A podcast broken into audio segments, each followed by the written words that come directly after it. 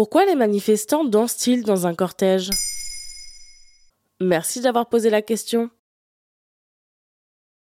Vous avez sûrement vu passer cette vidéo sur les réseaux sociaux au mois de mars 2023. On y aperçoit une jeune femme vêtue de noir, frange courte et lunettes de soleil sur le nez, danser sur un son de musique techno en pleine manifestation. Cette jeune femme s'appelle Mathilde Caillard et son nom a fait le tour d'Internet en l'espace de quelques semaines. Extrait d'une vidéo postée sur TikTok. Le 7 mars, cette jeune assistante parlementaire d'une députée LFI manifestait dans les rues de Paris contre la réforme des retraites. Son t-shirt est floqué du cortège avec lequel elle défile, Alternativa, un collectif qui réunit notamment Greenpeace, Attaque, Solidaire ou encore la CGT pour une justice écologique et sociale. Et pourquoi elle danse alors? D'abord, son objectif est clair. Elle souhaite montrer que la mobilisation, ça peut être, je cite, fun. Elle confie à une consoeur du journal Le Monde. Franchir le pas d'aller en manif, ça peut faire peur. Surtout si on ne voit que des images de manifestants qui se font gazer ou taper dessus. Elle utilise la danse comme une porte d'entrée en manifestation.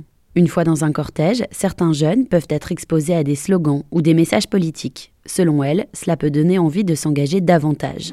Mais ce n'est pas tout. Dans une interview donnée à nos confrères du journal Reporter, la jeune femme affirme qu'on peut tout à fait tenir un propos politique sérieux tout en chantant et en dansant. Elle raconte que la danse a toujours fait partie des mouvements sociaux, et les jeunes sont plusieurs à porter ce message.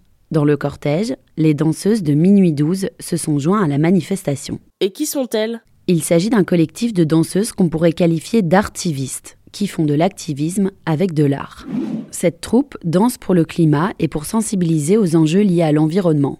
En octobre dernier, Minuit 12 dansait dans une vidéo qui a fait près d'un million de vues sur Instagram. Le collectif se livrait à une performance devant le siège de Total pour alerter sur le méga projet de pipeline, le plus grand du monde, que le pétrolier développe en Ouganda. Mais est-ce bien nouveau? Oui et non. Ce qui nous semble nouveau ici en France s'inscrit en fait depuis des décennies dans d'autres cultures comme en Amérique latine, où le corps est un outil de lutte et un support de création qui fait intégralement partie des mouvements sociaux.